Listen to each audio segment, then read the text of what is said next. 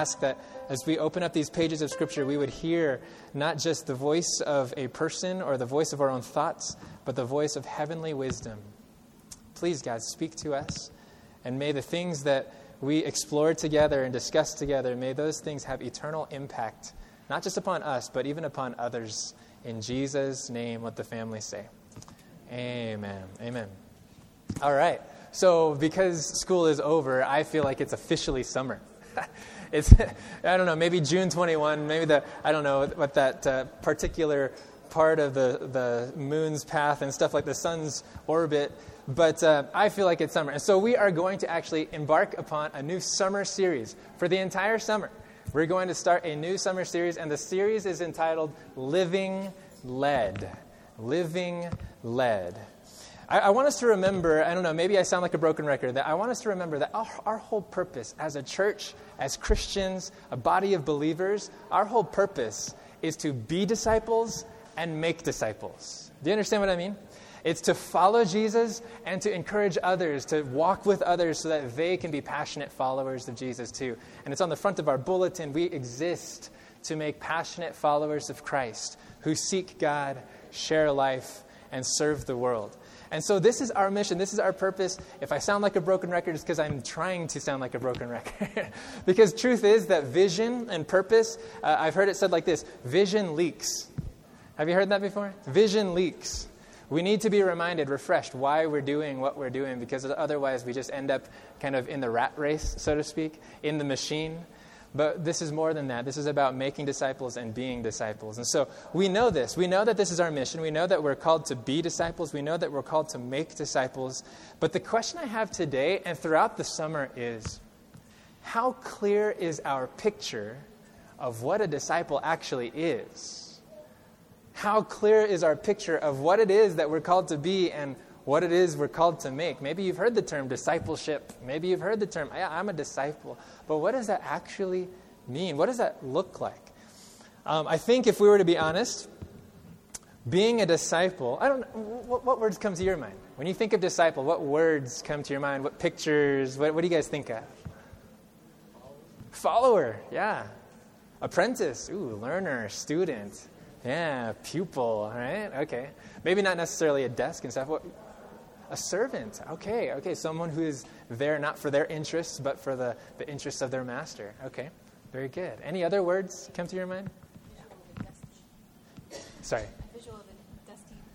Oh, uh, the visual picture of a dusty person. Okay, cool. Yeah. Yeah. What, what were you to say, Bill? Steward. Okay, yeah, a manager, someone who's entrusted not just with their things, but someone else's resources. Actually, going back to this picture of a dusty person, um, in the Jewish rabbis of the, the first centuries, you know, they, they would kind of give this blessing May you be covered in the dust of your rabbi. Because when, when a rabbi had followers or disciples, they would go with them wherever the rabbi went. And so it, the rabbi apparently would be in such a hurry at times that they'd be covered in the dust of their rabbi. So, yeah, this is true. When we talk about disciple, I think at its essential meaning, it's a learner, someone who's trying to pick up and understand. And they do this via following. Following. And so a disciple is not necessarily the leader, the disciple is someone who is being led. And in Jesus' case, because he has commissioned disciples to make disciples, they're being led so that they can lead. Do you understand that? It's kind of a, a circular line of thought, but this is what it is. To be a follower is to live a life that is led, that is led by Jesus. And so that's what our summer series is all about living led. I mean, have you ever had a season in your life where you knew without a shadow of a doubt that you were doing exactly what God wanted you to do? Have you ever been in that kind of thing where, like, oh man, this is exact this is it. This is what I'm supposed to do, where I'm supposed to be. I don't know, maybe those are few and far between, but if you've ever had that, you realize, oh, that's like a that's like a sweet spot to be in, right? Or maybe you know the opposite side of the experience. Where you've been anxious, fearful, frustrated, disappointed, guilty, or feeling that sense of like, oh, should I be here? That, that, that uncertainty because you're certain that you're you're, that you're not following God's lead or that you have no clue what God is leading you to do right. Have, am I the only person? Okay, no, okay. so here's the thing when we're being led by God, that is an experience that I think each and every one of us, whether we have said it or not, that's an experience that we deeply want. Just to be to know. Have you ever kind of let this thought cross your mind? Man, the children of Israel, they had that pillar of cloud by day and the pillar of fire, but they knew exactly where to go, when to go, right? Wouldn't that be awesome if we could just have Jesus right in front of us so I knew where I should go, what I should say, those kinds of things? Or maybe you've had those experiences where, um, where those things haven't been very clear. You've been longing, God, just give me a sign, you know? Those are those kinds of things that indicate to us, to our hearts, that the life that is led by God is really the life that we all want. In fact, um, there's, a, there's a text in Romans chapter 8 and verse 15 it says that all who are led by the Spirit of God are what? What does that say? They're children of God. In other words, when we're actually being led, when we're living this life that is not led by our own convenience or our own impulses, when we're being led by God's Spirit, it's characteristic of a relationship of father and child. I love it. It's that intimate, trusting, it's that dependent son and daughter relationship with God. And I believe that this is something we all want. This is something that God wants for us.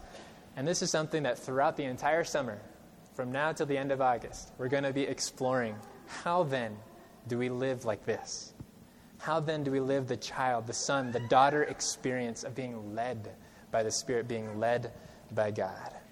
And so, with that in mind, we're going to go to the first book of the New Testament, Matthew chapter 4. In Matthew chapter 4, this is one of those kind of uh, nutshell of a story, this uh, succinct narrative where you have this picture of Jesus and he calls the disciples. And in Matthew's gospel, this is the first time that Jesus actually is approaching them. If you put the, uh, the picture of the rest of the gospels kind of put that mosaic all together, you realize that maybe he's had some interaction with them before. The Jordan River, they saw him at the Jordan River being baptized and stuff. But we're going to Matthew chapter 4. So if you've got a Bible or a Bible app, this is the first book of the New Testament. If you've found Matthew 4, go ahead and say, I found it. Awesome. All right, Matthew chapter 4. And we're going to begin in verse 18.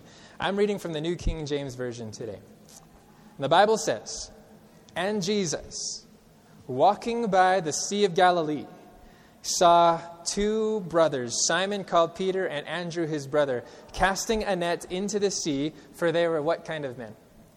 Fishermen, all right? All right? So here's Jesus walking along the seashore. Go ahead and let the movie kind of play out in your mind. And you see Jesus observing two others, Simon and his brother Andrew. They're fishermen, and he then, with, I don't know, in the movie in my mind, I hear background music, I hear strings, you know, there's this kind of epic moment building up. And it says in verse 19, Then he said to them, Follow me. Right? I don't know what kind of tone of voice you hear, Jesus. But he says those two simple words Follow me, and I will make you fishers of men. A very simple directive, right? A very simple call. And yet, it changes the trajectory of these two men's lives. And not just their lives, our lives, right? because they were obedient to this simple call, follow me. And so there it is that the essence of a disciple to be led by someone else other than their money, their purses, their nets, whatever. They were led by Jesus. Follow me, and I will make you fishers. I mean, I mean th- those words are so deep, we could probably spend a, a whole sermon just on that phrase alone. But I want us to realize that even just with how deep this, this uh, commission is, there's kind of an, an open endedness there. Follow me. Well, what does that really mean? You know, is Jesus really calling me to follow him? Well, for the disciples, that meant leaving something, leaving their nets, right? It meant uh, trying to, kind of changing their priorities, changing their schedules. So, what does that really look like for me in my life, in my shoes? I'm not at the Sea of Galilee. I don't have nets to throw away. But what does that look like for you? What does that look like for me? What would that require of me? What habits would need to change in my life? What habits would need to be added to my life or removed from my life? And that's the kind of thing we're going to explore all throughout the summer. Living led, what is it? We're going to take a look at one kind of component at a time, and we're going to do that by looking through Matthew chapter 4 through 7. Why? Because what's very interesting about this call to discipleship, and I, I like whether you have it on a Bible app or not, or just like in, in hard copy, the truth is that this story, this picture, I don't know if this were a photo album, my photo of Jesus calling the disciples is right here. But right before that picture and right after that picture is another scene. Right before it is a scene of Jesus' walk in the wilderness. And then right after it is a scene of Jesus' talk on the mountainside. It's a picture of what Jesus did, and it's also a picture of what Jesus said. And so I wonder if Matthew kind of sandwiches this story of discipleship with these very intentional bookends. Look at what Jesus did, and then look at what Jesus said. And if you're ever wondering what it's like to follow Jesus, then do what Jesus did and live what Jesus taught. Do you follow what I'm saying? Yeah, yeah. And so throughout the summer, that's what we're going to do. We're going to take a look at these bookends. This week and next week, we'll look at Matthew chapter 4 at the very beginning there. And then for the next 10 weeks after, we're going to look through Matthew 5, 6, and 7. Just kind of taking it piece by piece. What does it mean to live the life that is led? And so here we go. You ready? Matthew chapter 4, beginning in verse 1. This is the first bookend. And there, Matthew chapter 4, verse 1. Actually, I'll read verses 1 and 2. The Bible says, Then Jesus was led up by the Spirit into the wilderness to be tempted by the devil. And when he had fasted how many days? Forty days and forty nights. Afterward, he was what? As if we needed to know that, right? or as if we needed to be informed. Of course, of course, after 40 days and 40 nights of fasting, yeah, yeah, this is exactly what we would expect. Just a little bit of context. Uh, when we see this, that Jesus was led up into the, by the Spirit into the wilderness, we have to realize that Matthew chapter 4 comes right after Matthew chapter 3, okay? And in Matthew chapter 3, just the, the few verses right above that, there's this experience where Jesus goes to the Jordan River and he is baptized by someone named John the Baptist, who happens to be Jesus' cousin, actually. They didn't meet until that, that very moment. And so there at the Jordan River, there was something very special that happened as Jesus came out of the water. Does anybody know what, what happened as Jesus came out of the water? He was anointed. Yeah, yeah. Acts chapter 10, verse 38 says that he was anointed by the Spirit to do good. And specifically, he was anointed by the Holy Spirit. It says in verse 16 that the Spirit of God descended on him like a dove, and that there was a voice, according to chapter 3, verse 17. What did that voice from heaven say? Yes, this is my beloved Son, in whom I am well pleased. God affirms that this one is being led, right? We read that verse, Romans 8 14. If you're led by the Spirit, you are children of God. And sure enough, God was saying, Hey, Jesus, what you're doing is it. You are my son, and I am well pleased with you. And with this in mind, this is the initiation of Jesus' public ministry. This is his anointing for the work, his life call to really transform human history. This is a very significant moment. And the very first thing that Jesus does as he's dripping from the water of the Jordan River, where is the very first place that God leads him? Where is the very first place? Is it the Roman capital? Is it the Jerusalem temple? No, it's the wilderness. The Spirit of God led, he was led up by the Spirit into the wilderness. If this was the Spirit's first priority for Jesus, could it be that in following Jesus, this is the Spirit's first priority for you and me? To be led not to some great stage upon which we can fulfill our life call, but to actually go into a place of relative obscurity, the wilderness. So, so here's, here's the key idea. This, the life that is led by God is first a life that is led where? Into the wilderness. The life that is led by God is first a life that is led into the wilderness. Okay, so now, preacher, you're just getting all into metaphors and stuff. So, what are you really talking about? What is this wilderness that you are speaking of? I don't know, when you think of the Bible, when you think of Bible stories and you think of wilderness stories in the Bible, um, I don't know, what, what, what, kinds of stories come to your mind? What kinds of uh, experiences or feelings come to your mind? Is it a pleasant place? Is the wilderness a place that you just are running to? I don't know. What, what stories do you come to mind? Bible associations, yeah. Dependency. Okay, yeah. This feeling of dependency, yeah. After 40 days being there without food, I'm sure Jesus felt that sense of dependence, yeah. Any Bible stories or other references to wilderness come to your mind? Jonah and the whale. Yeah, that was a place of obscurity, that's for sure. May not have been like desert with, you know, Joshua trees or whatever, but it was definitely alone by himself and maybe freaked out.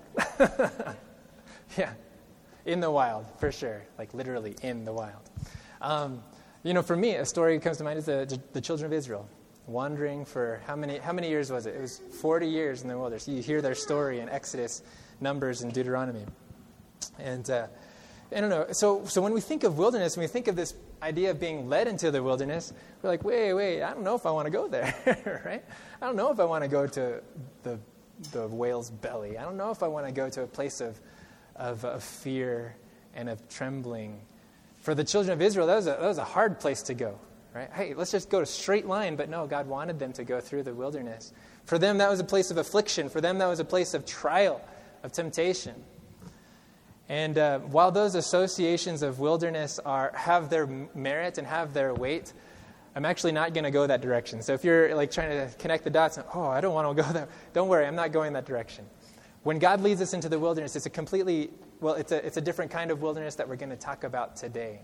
But before we get there, I just want to say if, if you're experiencing a wilderness life right now, where you're feeling isolated, alone, tried, um, just totally freaked out because you're not quite sure where in the world God is, I want to encourage you today that even in those kinds of wilderness experiences, God is still walking with you. God is still holding your hand. Um, man, so many passages in, in, this, in the entire scriptures, but in Isaiah especially, there's this really awesome passage, Isaiah 40, verses 27 to 31. The children of Israel are just kind of saying, Man, has God forgotten us? Have we been left off the radar of, of heaven? Has, has all of our prayers gone to the junk mailbox, so to speak? And, and God says, No, I haven't forgotten you. I'm the creator of the ends of the earth, I'm the everlasting God. And He will not grow weary. and He'll make sure that you don't grow weary either. So if you're walking through that kind of wilderness today, I want to encourage you that God is walking with you too. Uh, but, but today, for what we're talking about, Jesus being led into the wilderness what in the world are we talking about then? If, the truth is that when we look at the word there in, in uh, Matthew 4, verse 1, the Greek, the original language there, it's actually emphasizing not so much a place that is harsh and severe, but a place that is hushed and secluded. Do you follow me? When it says that Jesus was led into the wilderness, it's not to just imply that Jesus was led to this place of thorns and thistles. No, he was led into a place that was free of distraction. It was barren and empty, not because it was a hard place, but because it was a quiet place. And so now we see that, okay, maybe Jesus' first order of business wasn't necessarily to like discipline his body and to beat himself up. No, his first order of business was to get alone with God. To allow his life, as the psalmist says in Psalm 46, to allow his life to be still so that he could know that God is who he is. So the reality is that, that Jesus, his first order of business was to seek solitude. And this was not a one time experience. His withdrawing into the wilderness, this wasn't the only time that he ever did that. In fact, this was a, a regular occurrence. This was something he did with frequency, something he did with, with intentionality and regularity. Just, a, just a, a really quick cross reference in Luke chapter 5, verse 16. It says, So he himself, speaking of Jesus, often withdrew into the wilderness. And what did he do there? He prayed, yeah? So this wasn't the only time that Jesus went into the wilderness. He did this regularly. It's very interesting. It says he often withdrew into the wilderness. He found solitude over and over again. And so, if we're talking about living the life that is led, here is building block number one. The life that is led by God involves this discipline of the wilderness. It involves the discipline of withdrawing, the consistent habit of spending quality, quiet time with God. Maybe some of us are experiencing that, maybe some of us aren't. Maybe some of us have heard that talked about by others, but haven't really made it our own experience. And I just want to encourage you that as we look at these things, the kind of the practical nature of it, that we would find it to be a fresh experience once again. And so this was Jesus' walk, this was Jesus' habit, and guess what? He wants it to be our habit too. He wants it to be our consistent experience too. And so maybe you're asking yourself, well, okay, that's nice. That's a nice thing to do, but what's the big deal? Why, why is that such a huge component about being led by God? Well, let me ask this question Why was it such a big deal for Jesus? Why would the Holy Spirit want to lead Jesus straight from the waters of the Jordan River into the wilderness? I think uh, it has more, it has less to do with Jesus being maybe an introvert or he just had enough people. To, no, he, he's not like afraid of crowds.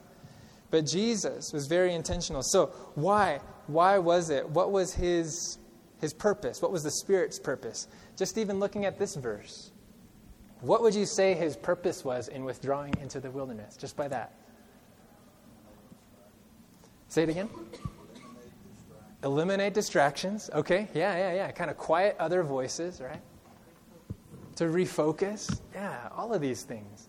I mean, if we were just to kind of take this verse literally, he withdrew into the wilderness to do what? To pray. he wanted to talk with God. I mean, obviously, we can talk with God wherever we are, right? In the car, in our homes, um, at the hospital, praise the Lord.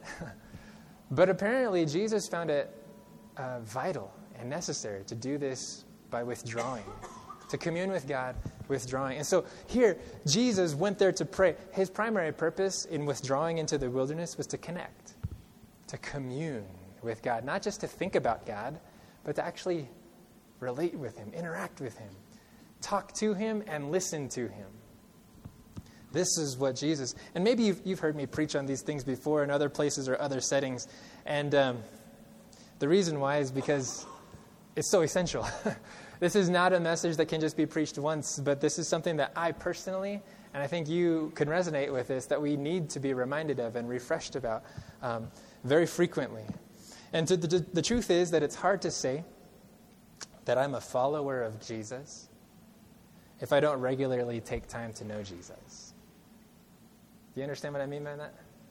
It's hard to claim to be a follower of God if we don't consistently and intentionally take time to know God. And so for Jesus, this meant withdrawing into the wilderness. Um, the other thing, you know, Bernice, you mentioned to refocus, and I think this was a really big deal for Jesus too. I mean, coming out of the waters of Jordan, of the Jordan River, hearing a voice from heaven, I'm sure he heard other voices, kind of like, "Whoa, whoa, whoa! Did you?"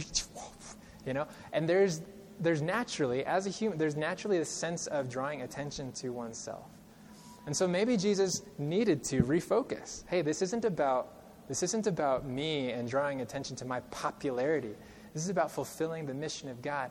And for Jesus, he withdrew in order to refocus. In fact, uh, in a book, okay, so we're, we're talking about connection, sorry. um, we're making a list here of the reasons why Jesus withdrew to the wilderness. So the first one is connection. The second one, I would say, is clarification, to become more focused on what his priorities were, or maybe rather, what God's, his Father's priorities were. Notice what uh, is said in this classic book on the life of Jesus, The Desire of Ages. It says, He went to the wilderness to be alone. And she's, the author here is speaking specifically of the experience in Matthew chapter 4. He went to the wilderness to be alone to contemplate what? His mission. To contemplate his mission and his work. And what's interesting is that Jesus, he would do this. And, and, and there in the wilderness, he understood okay, if I'm God's son, then this isn't about me kind of like taking some throne on earth. This is about fulfilling the will of God. And there in the wilderness for 40 days and 40 nights, he clung to God's voice, to, to God's mission for him. But we see that Jesus didn't just uh, go to the wilderness in order to be clear about his big picture mission, but that he actually went to the wilderness to get day to day instructions.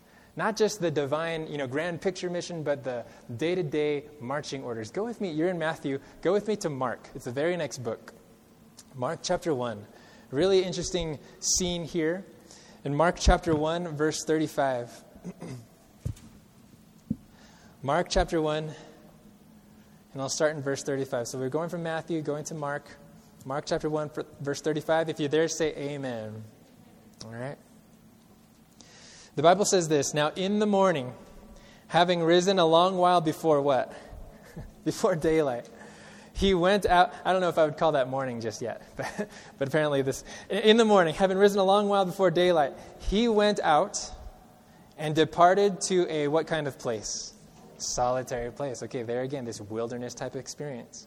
And there he did what? He prayed, right? Very similar. So this isn't just something he did, you know, in the 40 days experience, but this is something he often did. And then notice the very next thing that happens. And Simon and those who were with him searched for him. When they found him, they said to him, Everyone is looking for you. But he said to them, Let us go into the next towns, that I may preach there also, because for this what? For this purpose I have come forth. Crazy, crazy, crazy. So here's Jesus. His popularity is building. He's already healing people. He's already teaching in different places. People, or crowds are swelling. But then one morning he, he realizes he needs to get away and refocus. He needs to get away and have clarification about what he's really all about. Not just the big picture, but what he should do that day, next steps. And so for Jesus, he withdrew into the wilderness to receive that clarification. And when the disciples are saying, hey, let's go here, when you've had, maybe you've had other people say, hey, I expect you to do this. Or you just kind of, maybe they haven't even said that. Your family, coworkers, whatever, classmates, they're, they're expecting you to walk a certain way. And then you realize, wait, because of your time with God, you realize, no, no, no. I'm here for a different purpose than what you have in mind. And that only comes through the discipline of the wilderness. For Jesus, that was his regular experience. He needed that clarification. In fact, in Isaiah chapter 50, this is an Old Testament passage that's actually a prophecy about Jesus and the work of the Messiah. And it's talking about how the sovereign Lord has given me, that's actually uh, it's speaking about the Messiah, has given the Messiah a well instructed tongue to know the word that sustains the weary. He wakens me morning by morning. Again, this is talking about the Messiah's firsthand experience he wakens me morning by morning, wakens my ear to listen like one being instructed. This is a prophecy about Jesus, and sure enough, in the life of Jesus, Jesus didn't have an alarm clock to tell him, hey, let's go out, you know, to depart into the. He didn't have an Apple Watch to tell him when it was time to wake up. No, he had the Father to wake him up. How often? Morning by morning, right? And there, he, he, he had an ear to listen like one being instructed. And it's very interesting, you know, both the passage here and also the one that we read, read in Mark chapter 1, there's this common thread of the morning. For some reason, Jesus found the morning the freshest time for him. And I think that that's uh, an example worthy of following. Maybe, I don't know, we don't have to show hands, but maybe some of us consider ourselves morning persons, maybe some of us don't. the truth is that Jesus was w- woken up by the Holy Spirit morning by morning. Why? because that was a time when other, everyone else was quiet, everyone else was hushed, and his heart and his mind was keen and sensitive to the promptings of the Holy Spirit. Now, the mornings can be fresh. The mornings can be like a blank slate. Hey, what's next, God? Those kinds of conversations that we can have with our Father. And so, this invitation to be followers of Jesus, when he says, Follow me, it's actually an invitation to have connection with him and to have clarification about your next steps. Maybe some of us are in seasons right now, we're like, I don't know what to do about this. Or when this person says stuff around me or to me, I'm not sure how I should respond. maybe in your quiet time with God, maybe, God is actually inviting you to an experience of having quiet with Him so that He can give you an instructed ear and an instructed tongue. Ah, I don't know how many of us miss that in the mornings or in the evenings, whenever that freshest time is for you. But maybe God wants to invite you to have clarity about the things that you're unclear about. All right, so for Jesus, it was connection that he found in the wilderness. For Jesus, it was clarification that he found in the wilderness. And also, I would say, he found preparation. Preparation. What do you mean, preparation? Preparation to, to do, preparation to work, preparation to meet the demands of each new day. That's why I think he went in the morning. so he could be suited up, prayed up, so to speak, uh, equipped with the armor of God. And it's very interesting, uh, you know, going back to Matthew chapter 4, in verse 1, maybe, you were, maybe your eyebrow raised a little bit, just, uh, just the way that this verse is phrased. Then Jesus was led up by the Spirit into the wilderness to be tempted, to be tempted by the devil. And, you know, when I first read that, my natural, like, the commentary that's in my mind says, he was led by the Spirit into the wilderness in order to be tempted, for the purpose of being tempted by the devil. Is that what the Holy Spirit's purpose was? So that Jesus could be tempted? What's interesting is that the, the Greek language and stuff, it, it can actually be translated not as a, a, a, a verb of purpose, but as a verb of result. That he was led up into the wilderness not for the purpose of being tempted, but with the result of being tempted. I think a lot of us can resonate with this. When we commit ourselves to being led by God, we notice that the enemy's attempts to, uh, to distract and disappoint and discourage, man, those things ramp up. Have you ever noticed that? Like when you t- start taking steps closer to God and you want to be led by Him, the devil's not going to lie down and say, oh, okay, I'm losing one of my captives. Go ahead, go ahead. No, he's a roaring lion, right? seeking whom he may devour. The result of Jesus being led by the Spirit was that he was tempted by the devil. Do you follow that? Because he was following God's lead, the enemy saw even more reason to tempt, to try, to distract, and discourage. And I think that we find that to be the case too. That, that when we commit, I don't want us to, to fall under the illusion that when we commit to being led by God, when we commit to the discipline of the wilderness, that it, that it means that we'll be immune, that we have this force field around us, that temptation will never come our way, the disappointments will never happen, or whatever. No, that's, that's not the case. That's not the case at all. But I would say that it's because, because of our time in the wilderness, because of our quiet before God, we are actually prepared and braced for those temptations. Are you tracking with me today? Yeah? So for Jesus, again, it was, it was connection, it was clarification, and it was preparation. Because the life that is led by God is first a life that is led into the wilderness. This is the big idea. This is, this is I think, the, the first kind of the foundation layer of living this life that is led by God. It's a life that's connected, it's a life that's clear, it's a life that's prepared. That's the kind of life that I want to lead to, right? That's the kind of life that I think we all long for. We long for a connection. We long for clarity about God's desires, God's priorities in our lives. We long for preparedness because each new day has its own challenges. Each new day has its own temptations and trials and struggles, hardships. And what are we missing when we miss out on that wilderness experience with God? Maybe we're missing the connection, we're missing the clarity, we're missing the preparation. When we're led into the wilderness, we're led to consistently spend time alone with God. And I would say this because this is something that I think kind of like, uh, you know, just in my years of youth ministry and stuff, like when, when I talk with kids about, hey, let's, let's develop this habit of spending time alone with God, they think to themselves, oh, that's for, that's for grown-ups, or that's for the spiritually elite, that's for the spiritual giants, the people who are, you know, doing great things for God. I'm just little old me. Why can't I just live my life the way? No, but here's the thing. If we want to truly be led by God, this invitation to follow me, you know, it's not just for the Billy Grahams of the world. It's not just for the evangelists, it's not just for the leaders out there or wherever. It's for anyone who seeks to be led by Jesus. And so this anyone who accepts the follow the call to follow him, to be led by him, is also receiving an invitation to be led, hey, come away into the wilderness. And so maybe the question now is, okay, so maybe I desire that maybe I actually do want to be led into the wilderness, even if it means morning by morning. I don't know. And maybe you're asking that practical question okay, so what, what, how do I do that? You know, like, well, what, what steps can I take to actually make that happen? Maybe you've had this desire before and you've tried to have time alone with God, but it just hasn't clicked. It hasn't taken root. It hasn't become a habit for you consistently. Or maybe you've had that habit before, and because of life circumstances and just kind of the way things have turned out lately, you've felt that that was dry and meaningless and you've kind of abandoned it. I don't know where, where you're at, but the question I want us to consider as we close and wrap up here is how then can we pursue the discipline of the wilderness in our experience. Let me just give three, three practical pointers from Jesus' example. Is that right? Three practical pointers as we wrap up. And pointer number one comes from the verse that we've already just kind of been mulling over. It says, Then Jesus was led up by the Spirit into the wilderness. Question Did Jesus go there on his own initiative? Yes or no? No. He was led by the Spirit. And I think that's the first key. Practical pointer number one be led.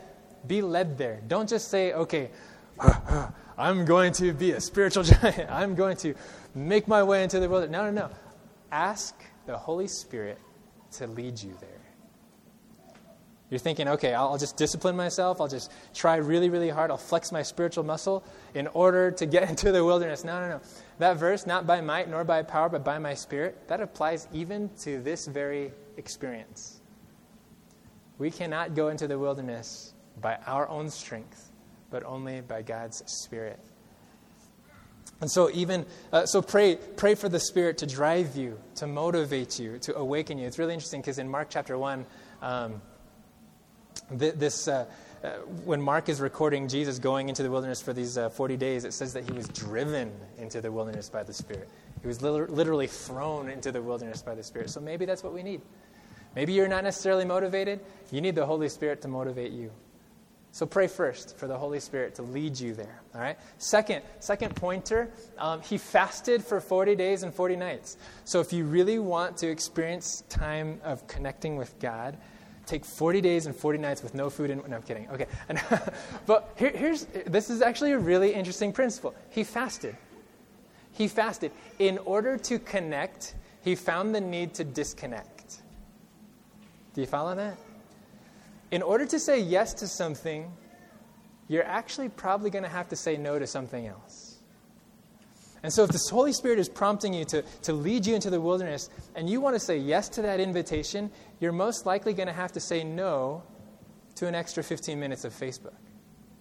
I don't know, whatever, whatever that example is for you, you may have to say no to certain things.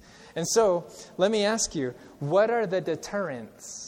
What are the distractions, the things that keep you from that wilderness time with God? If you identify those things, maybe those things are things that sap you of your spiritual desires, sap you of even just like attention span. Maybe they sap you of spiritual hunger and just time itself, energy. Whatever those deterrents are, be willing to fast from those things, to disconnect in order to connect. All right, third thing. Third, th- okay. third thing here. Um, there's, a, there's this really simple habit. We looked at Luke 5, verse 16 already. So he himself often withdrew into the wilderness. Mark 135, now in the morning, having risen a long while before daylight, he went out and departed to a solitary place. Jesus was active and proactive to get out of his current environment in order to focus better. And so here's the third tip. Okay, so we're talking about being led, we're talking about fasting or disconnecting in order to connect. And then the third thing is uh, how, how would you say this? Manipulate your environment. Recognize the things that are distractions and get away from it. Actually, control your environment, whether it's the environment of your space, of your time, of your position, of your posture. Maybe it's a certain time of the day that maybe mornings aren't the best time because you've got little ones that are crying out for breakfast or something, you know? Maybe you need to find a time where it's a little bit more withdrawn and you, have departed. Um, close the door, turn off the phone. Uh, if you have trouble staying awake, grab a glass of water, not just to put in your mouth, but to splash on your face. No, no. I don't know. Here's the thing whatever it is, withdraw, get out, be physically willing to manipulate the things around you in order to secure that time. So these three things being led, oh, sorry, um, being led, fasting, withdrawing these are things that, that are about securing that time, having that time alone with God. And maybe you're wondering, okay, if I'm good at securing the time, what then do I actually do in that time? Uh, next week, come back next week. You'll just have to listen to the next discipline. Um, but yeah, next week we'll talk a little bit more about how to actually open up God's Word. But what I would suggest to you, if you're wondering, okay, well, that's like seven days away, but I want tomorrow morning to be different, so what am I going to do? Yeah, go ahead, ask God's Spirit, disconnect, withdraw from the, the things that are distractions. But do simply what Jesus did. When he withdrew into the wilderness, he prayed. Talk with God. Maybe put yourself in an environment where you can actually talk out loud with God and you won't look weird to anybody else. take a walk with God. Have you ever done that? That's actually so refreshing. So take a walk to be able to like talk out loud with him and then to be quiet long enough to let him talk to you. Pray. Do what Jesus did. And so here we are. I, want us to wrap this up here, but simple, simple questions. And I, I actually want to give you a little bit of time to just process this. And I don't know, maybe you're a talker and you actually are better at processing things out loud with someone around you. And, um, or maybe you're just like, you just need to write some things down. So I want to give you three minutes just to ask some simple questions about yourself. One, do I even desire to live the led life? Do I desire to be led by God? And how strong is that desire? Go ahead and rate that desire in your heart and mind. Is it a 5 out of 10? An 8 out of 10? 15 out of, I don't know. What, what's your desire for that? Are you comfortable with that level of desire? Do you want God's Spirit to take it up a notch? Here's another question. Of the three purposes for getting out into the wilderness that Jesus found, which of these three purposes which of these three purposes do you actually need the most? Um, and, and, for this, I actually do want to give you an opportunity to, to chat with somebody next to you, maybe because uh, this is actually something I've found if you really wanted to secure this time and you live in a household with other people, you may need to work this out with other people. Hey, hey, give me from 6 to 6.30, okay? Just take care of the kids while I do this or whatever. Um, you may need to work that out with, with the people in your household and stuff. So go ahead and talk it through. Take, take a minute. Take 60 seconds, 30 seconds each. Which of these three purposes do you actually need the most right now? All right? Ready, set, go. All right, last question. And you can keep talking this through with your partner. Of the takeaways, of the practical pointers from Jesus' example, which of these practical pointers can I most readily put into practice even tomorrow? All right? Which of these three things do I feel like, hey, that's something that I can start doing this week? All right, go ahead. Talk it out. Talk it out. All right. You're wrapping up your conversations, I would encourage you to really listen to each other and, and actually pray for each other on these things. Maybe there is a practice here, a takeaway that you want to start implementing into your own rhythm and routine. Go ahead and pray for one another. Um, I'm going to invite our song team up, and we're going to sing a song uh, that maybe you know. Um, just about just about getting that secret time with God. And so um, I, I, truly believe that this is God's desire. He really does want to lead each and every one of us into the wilderness. And if it's your desire to be led into the wilderness too, uh, maybe you can stand with us as we sing this song together in the secret, in the quiet place.